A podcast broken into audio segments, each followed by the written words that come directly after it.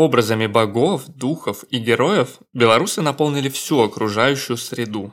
От земных недр до высокого неба.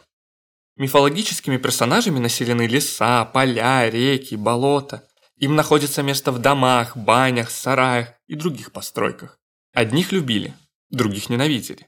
Над третьими даже посмеивались. Весь мир древние белорусы делили на три части. Верхнюю, среднюю и нижнюю. Верхняя часть – это небо, место нахождения главных богов, богов света и добра.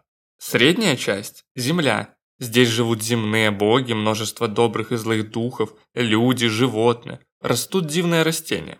Нижняя часть – подземный мир, место обитания подземных богов и духов. В большинстве своем недобрых, олицетворяющих тьму, зло и холод.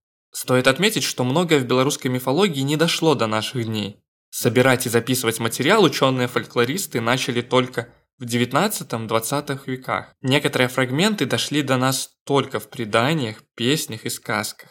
Какую-то часть даже приходится реконструировать.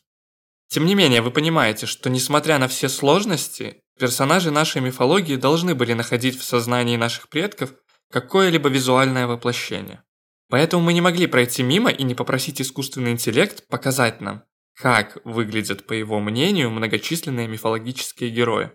Мифология по своей сути фантастична, поэтому мы и попросили искусственный интеллект создать персонажей в стиле не менее фантастичном, а именно в стиле стимпанка. Для тех, кто не в курсе, а это я скорее для себя, стимпанк – это поджанр научной фантастики, который описывает события, происходящие в мире, где паровые и другие сложные механические машины являются основной технологией.